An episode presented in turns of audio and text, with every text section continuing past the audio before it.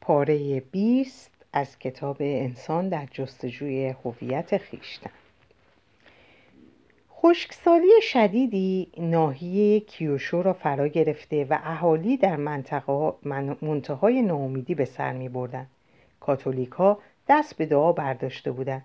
پرتستان ها روز یکشنبه در محل مراسم خاص برای نیایش و درخواست رحمت الهی برگزار کردند و چینی ها هم یک مراسم توأم با آتشبازی به راه انداختند ولی هیچ نتیجه‌ای به دست نیامد.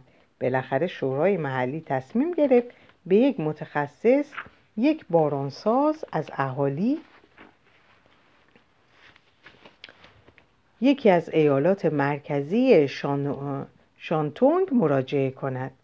بارانساز در پاسخ به دعوتی که از او به عمل آمده بود اعلام کرد مردم برای استقبال از او به دروازه شهر بیایند پس از مراسم استقبال از او پرسیدند استاد بفرمایید چه خدمتی از ما ساخته است؟ میفرمایید چه کنیم؟ پاسخ داد در بیرون از شهر کلبه در اختیار اختیارم بگذارید و هیچ کس مزاحم نشود. بعد در کلبه ای که با باغچه کوچکی محصول می‌شد انزوا گزید و سه روز تمام از انظار ناپدید شد. صبح روز چهارم دانه های درشت برف که در آن فصل از سال حتی خوشخیال ترین افراد انتظارش را نداشتند شروع به باریدن کرد. هیجان مردم وصف ناپذیر بود. جمعیت به کوچه ها ریخته و همگی فریاد می‌زدند. این کار بارانساز است. بارانساز. ریشارد ویلهم که در همان ایام از این شهر عبور می‌کرد به ملاقات این بارانساز رفت و از او پرسید لطف می‌کنید و به من بگویید چگونه باران را نازل کردید. مرد چینی پاسخ داد من باران را به وجود نیاوردم. پس چرا به شما بارانساز می‌گویند؟ این را می‌توانم به شما بگویم. خیلی ساده است. من از شانتونگ میام جایی که باران به طور طبیعی میباره و بارندگی منظمی داره و همه چیز رو براست لذا من هم منظم بودم. اما وقتی به کیوشو اومدم خشکسالی حاکم بود. یعنی نظمی وجود نداشت. منم که وارد اون شدم نظم درونیم از بین رفت و دیگه منظم نبودم. از این رو کلبه ای خواستم که بتونم در اون آرامش داشته باشم و بتونم در تاو غرق شم. مدت سه شبانه روز روی خودم کار کردم ریاضت کشیدم تا مجددا به تاو دست یافتم. بحثی نیست وقتی تاو برقرار شد باران هم شروع به باریدن کرد. نمی‌دانم آیا عمق این داستان را درک کردید یا نه. اگر جواب مثبت باشد دریافته اید که ظهور خرچنگ پاسخگوی چه چیزی است. این هیولا یک حیوان سخت پوست است که می‌خواهد به نوعی خواب بیننده ما را ببلعد تا تولدی دوباره و این بار متعادل داشته باشد. یعنی تا او را بازیابد و زندگی درونیش پس از خشکسالی ویران کننده به طریقی تمثیلی یک موج نجات بخش را دریافت دارد ولی منطق خواب بیننده ما اجازه نمی دهد هیولا به هر کاری که میل دارد دست بزند. تنها چیزی که میپذیرد خواسته خودش است لذا چنین اتفاقی نمیافتد. بیمار من به دلیل افراد در منطق و مادیات به اعماق وجود خود دست نمییابد. او مسهور ابرقدرت اراده ادعایی خیش است. و در حالی که همه چیز می توانست سر و سامان بگیرد او زیر بار نمی رود و حیولا را با تلسم کبیر خیش می کشد. این حیولا نماد سیستم عصبی مادون و غریزه اوست و لذا به رغم میل خود باید او را در درون خیش نابود کند اما انسان بدون غریزه به پروانه مست میماند که بدون هدف پرواز می کند و متاسفانه سرنوشت بیمار من هم همین بود. با نادیده گرفتن نظریات من که چندان نظرش را جلب نکرده بود منتظر رویاهای بعدی نشد. در واقع تصور داشت من قصد دارم بیماری او را با نوعی شعبد بازی یا جادو و جنبر معالجه کنم. و لذا می تواند آرزوهای جاه خود را دنبال کند. ولی من که چنین, کار، چنین قصدی نداشتم. خود او قضاوت, قضاوت کرد کاری از دست من بر نمی آید و خود روشی را در پیش گرفت که از من انتظار داشت. نادیده گرفتن بیماری عصبی خیش و ادامه مسیر خود به کمک اراده قوی تر. من به او هشدار داده بودم که رویاهای شما حاوی یک اختارند. رفتار شما درست شبیه همان لوکوموتیو رانی است که جنون سرعت داشت یا آن, یا آن سوئیسی هایی که با شجاعت دیوانوار به دشمن هجوم بردند. اگر رفتاری مانند آنها داشته باشید کارتان به فاجعه ختم می شود اما او نمی‌خواست یک کلمه از این حرفها را بشنود. لذا به سادگی از آنها گذشت. نتیجه اینکه سه ماه بعد مقام قبلی خود را هم از دست داد و مقامی پایینتر و حقیرانه تر را پذیرفت. به این ترتیب نقطه پایانی بر منصب عالی خود گذاشت موردی بسیار بی نتیجه داستان همیشگی انسانی موفق که بی نهایت مغرور می شود و با ناخداگاه خیش در می افتد. جدال ابتدا در رویا نمود می کند.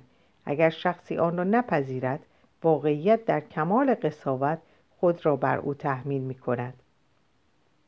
امیدوارم اکنون دریافته باشید که تعبیر و تفسیر رویاها از دیدگاه من چه مفهومی دارد.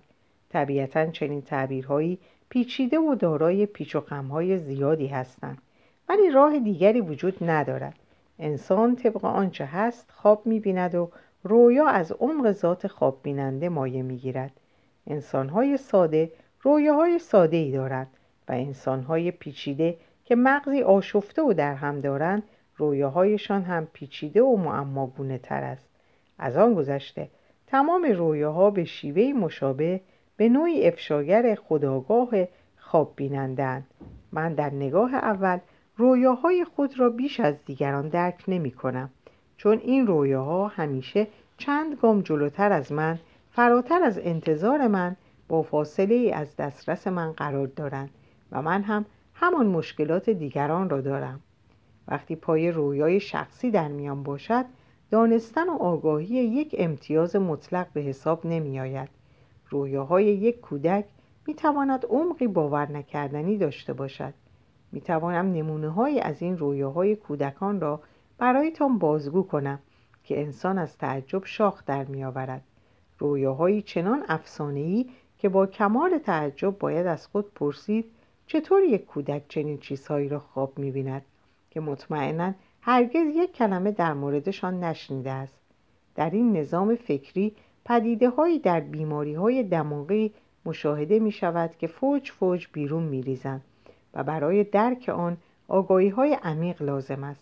به طور کلی به تعداد تبایع مردم دنیا رویا وجود دارد. تبایع بی نهایت ظریف و چنان ساده که موفق به درک تفاوت ها نمی شویم. به عنوان مثال این پدیده که چگونه یک کرم شبتاب بدون آنکه حرارت از دست بدهد نور تولید می کند. چگونه در حالی که ماشینالات امروزی ما عملا بیش از چهل پنجاه درصد بازدهی ندارند دستگاه طبیعت بدون افت انرژی کار می کند. وقتی دستاوردهای بشری را با یافته های طبیعت مقایسه می کنیم در میابیم که از نظر دانش و آگاهی کودکانی بیش نیستیم طبیعت دانش شگفتانگیزی در اختیار دارد. این مطلب در مورد روح ما خلق طبع و خود طبع ما هم صدق می کند که وابسته به آگاهی های شگفتانگیزی هستند که در وجودشان است بدون آنکه خود چیزی از آن بدانند. با این حال می توانیم با تمرکز توجه و تلاش لازم به آگاهی هایی دست یابیم از جمله با پرداختن به تحقیق در رویاهایی از آن نوع که تفسیر کردیم. در این صورت نگاه ما همواره عمیقتر در خاطرات گذشته فرو می رود و وقایعی را درک می کنیم که پیش از این حتی تصورش هم برای ما محال بود. از آنجا که قصد دارم توجه شما را به طور کامل روی هنر تحلیل و تفسیر عوامل مربوط به رویاها جلب کنم به نکته باز می کردم که تا کنون مبهم مانده است. تعبیر سطحی یک رویا طبق احساسی که از آن به وجود می آید بسیار آسان است. ولی در این صورت بیش از آنچه به صورت به, چشم می آید درک نمی شود درست به همان ترتیب که وقتی به طور سطحی به طبیعت نگاه می کنیم و می گوییم این جز یک سنگریزه نیست یا این فقط یک بزمچه است چیز زیادی نگفته ایم در حالی که اگر با دقت و علاقه این چیزها را نگاه کنیم اگر تمام توجه خود را روی آنها متمرکز کنیم اسرار شگفتی را کشف می کنیم که همان بزمچه معمولی قبلی در خود نهفته, در خود نهفته داشت. اگر چنین روندی را برای نتیجه گیری از یک رویا در پیش بگیریم مشاهده خواهیم کرد که رویا آکنده از مفاهیم بارز و پر از چیزهای باور نکردنی است. ولی باز هم تکرار می کنم این امر مستلزم توجه لازمی است که باید مبذول گردد. رویا اسرار خود را بروز نمی دهد مگر آنکه تمام توجه و اندیشه خود را وقف آن کنیم. خیلی آسان بود که با سهلنگاری این حیولای دست و پا چلفتی و ترسناک را ندیده بگیریم ولی در این صورت رویا چه چیزی به ما می‌داد؟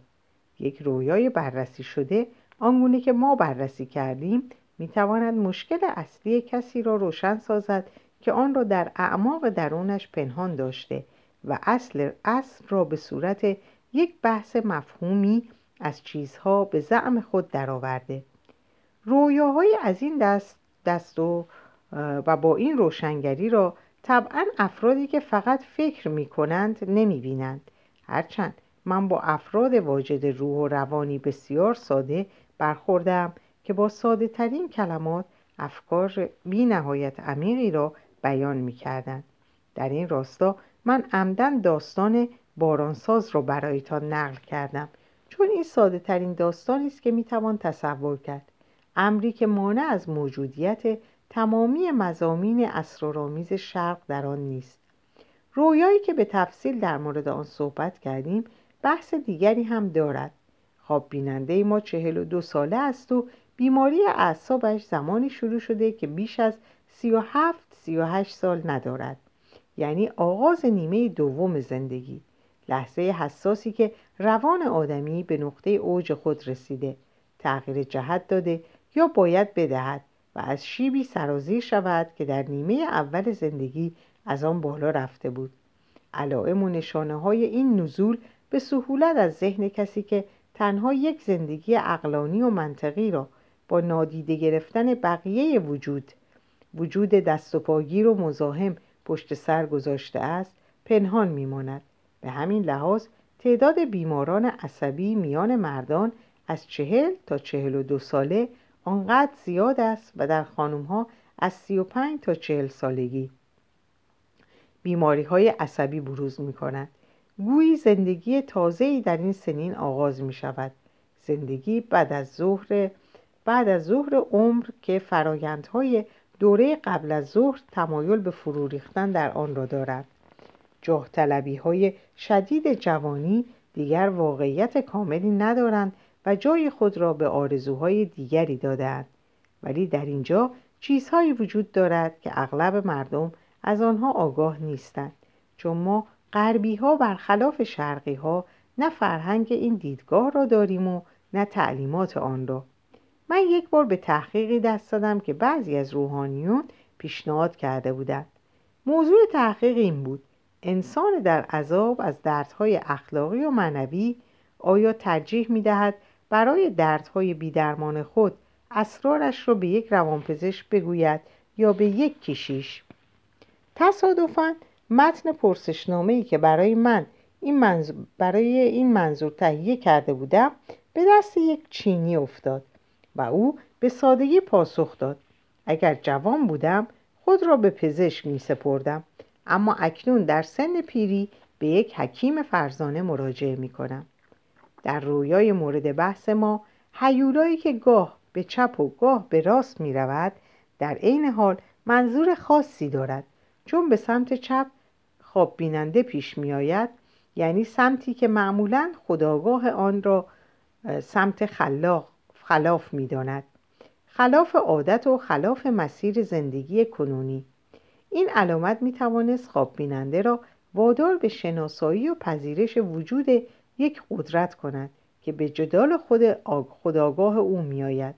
اعترافی نه چندان باب طبع چون ما خواهیم بپذیریم که در درونمان قدرت هایی وجود دارد که قصد و ارادهشان متفاوت با ماست و مجبورمان می کنند آنها را به حساب آوریم. این قدرت ها چیستند؟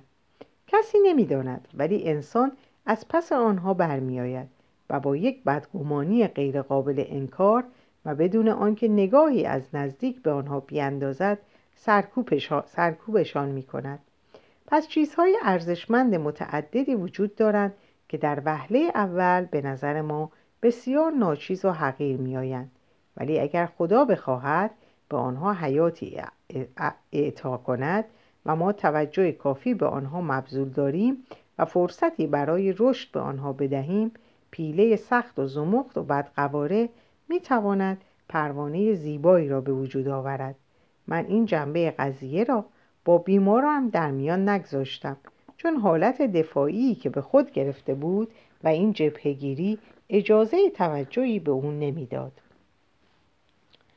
با تعبیر رویای دیگری این فرصت را خواهیم یافت که به پاره نتایج اساسی و اصولی دست یابیم. از جمله الگو اصطلاحی که یک تصویر بنیادین موجود در خداگاه را نشان می دهد. الگو در این حال نوعی عقده است ولی برخلاف عقده هایی که تا کنون مورد بررسی قرار داده ایم به هیچ وجه ثمره تجربیات شخصی نیست. عقده نوظهور است. الگو یک مرکز پرشده از انرژی است.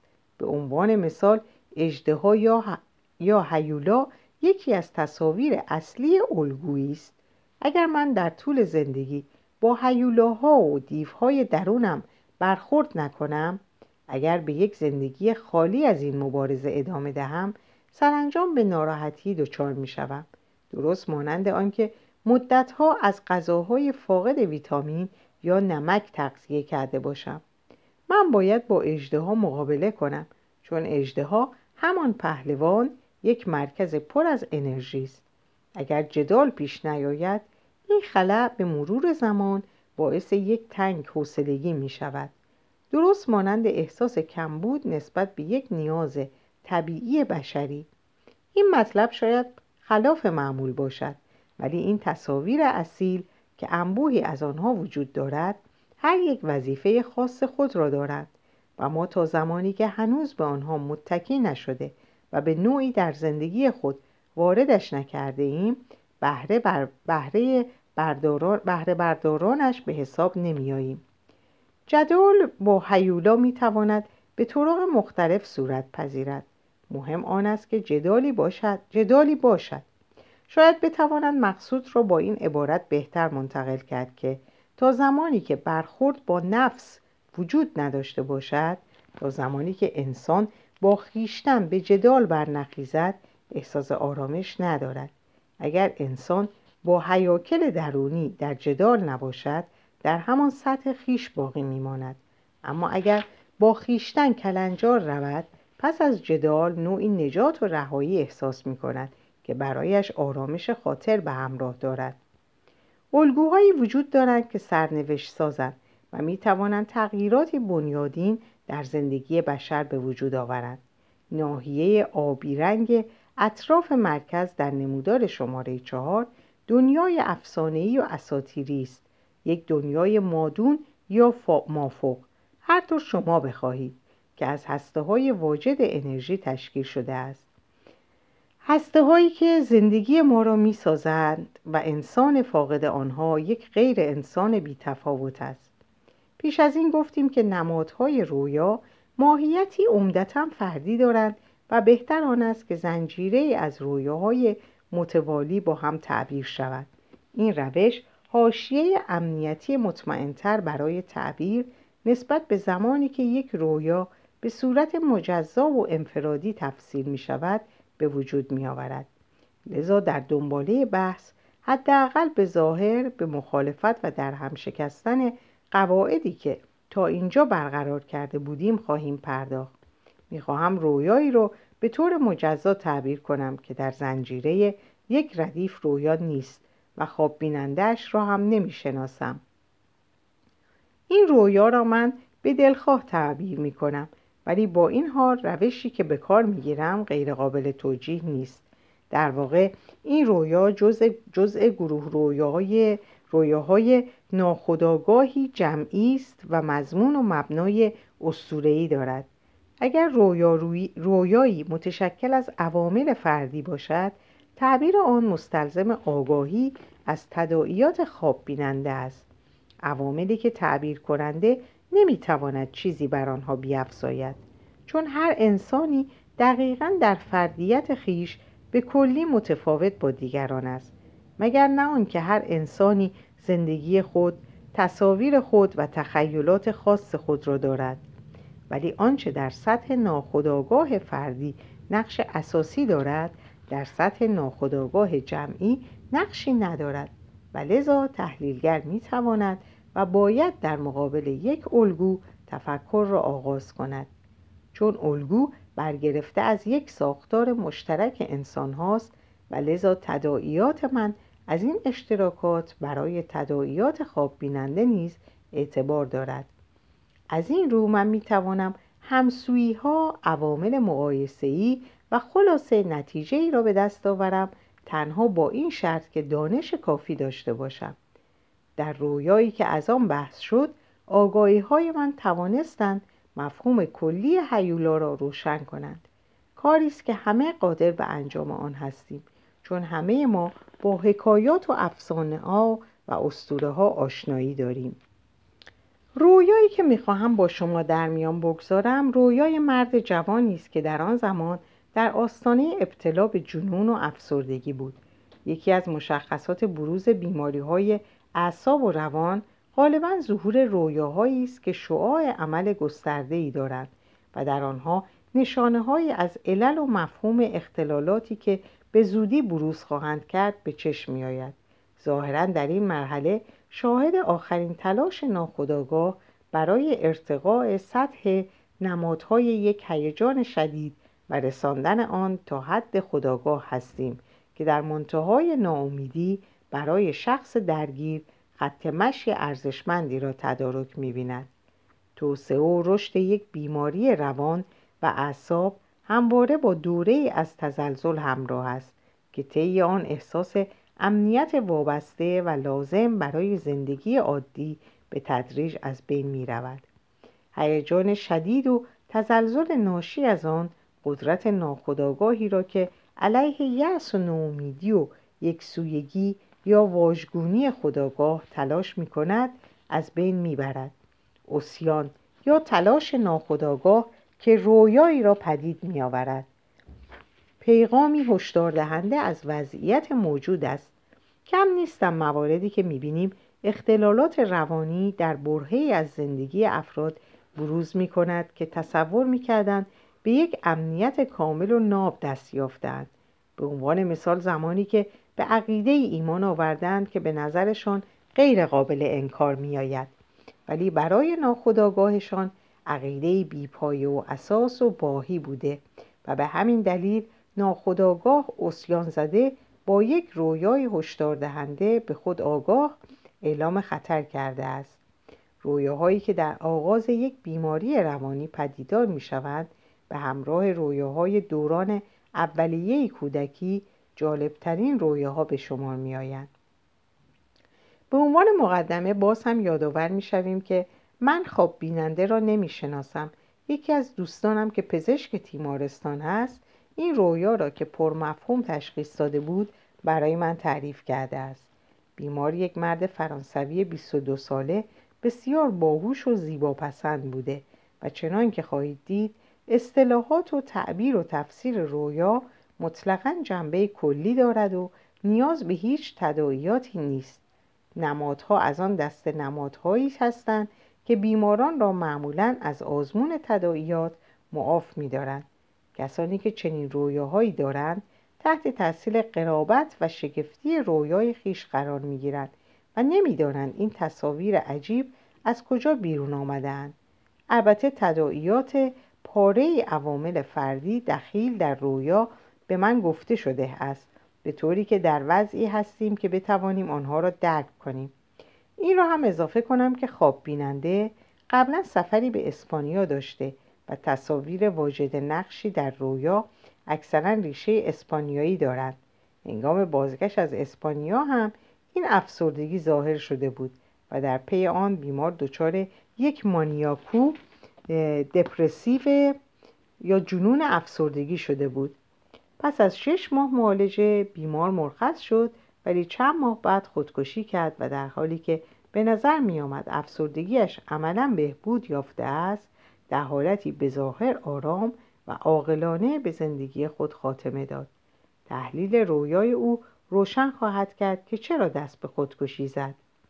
رویا این بود در زیرزمین امارت کلیسای اعظم شهر تولد آبنبار پرآبی است که از طریق راه آب باریکی به رودخانه تاج وصل می شود آبنبار محبته کوچک و تاریکی است. در میان آب آن مار عظیم و جسه است که چشمانش مانند الماس می درخشد و در کنارش جامی از تلاس که خنجری درون آن قرار دارد. این خنجر کلید دروازه تولد است و دورندهش فرمانروای شهر می شود من می دانستم که این مار دوست و پشتیبان آقای بیس نامی است این آقا در ابتدا با من در آبنبار تاریک بود و پای برهنش را مقابل پوزه مار گرفته بود و مار با حالت دوستانه آن را میلیسید و هر دو از این حرکت لذت می بردن. آقای بیسه ترسی از مار نداشت چون بچه خبیسی نبود در واقع در جریان خواب آقای بیسه هنوز بزرگ نشده بود و بیش از هفت سال نداشت. بعد من خود را در اتاقک تنها یافتم و بدون ترس با مار که علاقه عجیبی به او پیدا کرده بودم شروع به صحبت کردم. مار به من گفت که اسپانیا به من تعلق دارد چون دوست آقای بیسه هستم و از من خواهش کرد کودک را به او تسلیم کنم که من نپذیرفتم. اما قول دادم تا نزدیک او پایین بروم و اجازه دهم مرا نوازش کند. ولی ناگهان تصمیم گرفتم دوستم سه را به جای خود پایین بفرستم که از اعقاب اعراب اسپانیا بود و این امر را به سهولت می‌شد از رنگ سیاه چشمها و موهایش فهمید. اما برای پایین رفتن لازم بود که دوستم قدرتهای اجدادی نژادش را باز میافت از این رو من به اون گفتم شمشیر قبض سرخی رو که در کارگاه شمشیرسازی آن سوی رودخانه است به دست گیرد که شمشیر قدیمی و به جامانده از جنگجویان آتنی یا فوسعی در ماسیلیا امروز مارسی بود. بود. او به دنبال شمشیر رفت و بعد وارد آب انبار شد. در آنجا به او گفتم با نوک شمشیر کف دست چپش را سوراخ کند و همین کار را کرد. ولی توان آن را نداشت که در مقابل مار بایستد لذا دستخوش درد با رنگی پریده تلو تلو خوران از پله ها بالا آمد. بدون آنکه خنجر را برداشته باشد از این رو نتوانست حکومت تولد را به دست آورد و من مجبور شدم از او صرف نظر کنم که برایم جنبه تزئینی داشت. در اینجا این پاره رو به پایان میرسونم و براتون اوقات خوبی رو آرزو می‌کنم و به خدا میسپارمتون. خدا یار نگهدارتون باشه.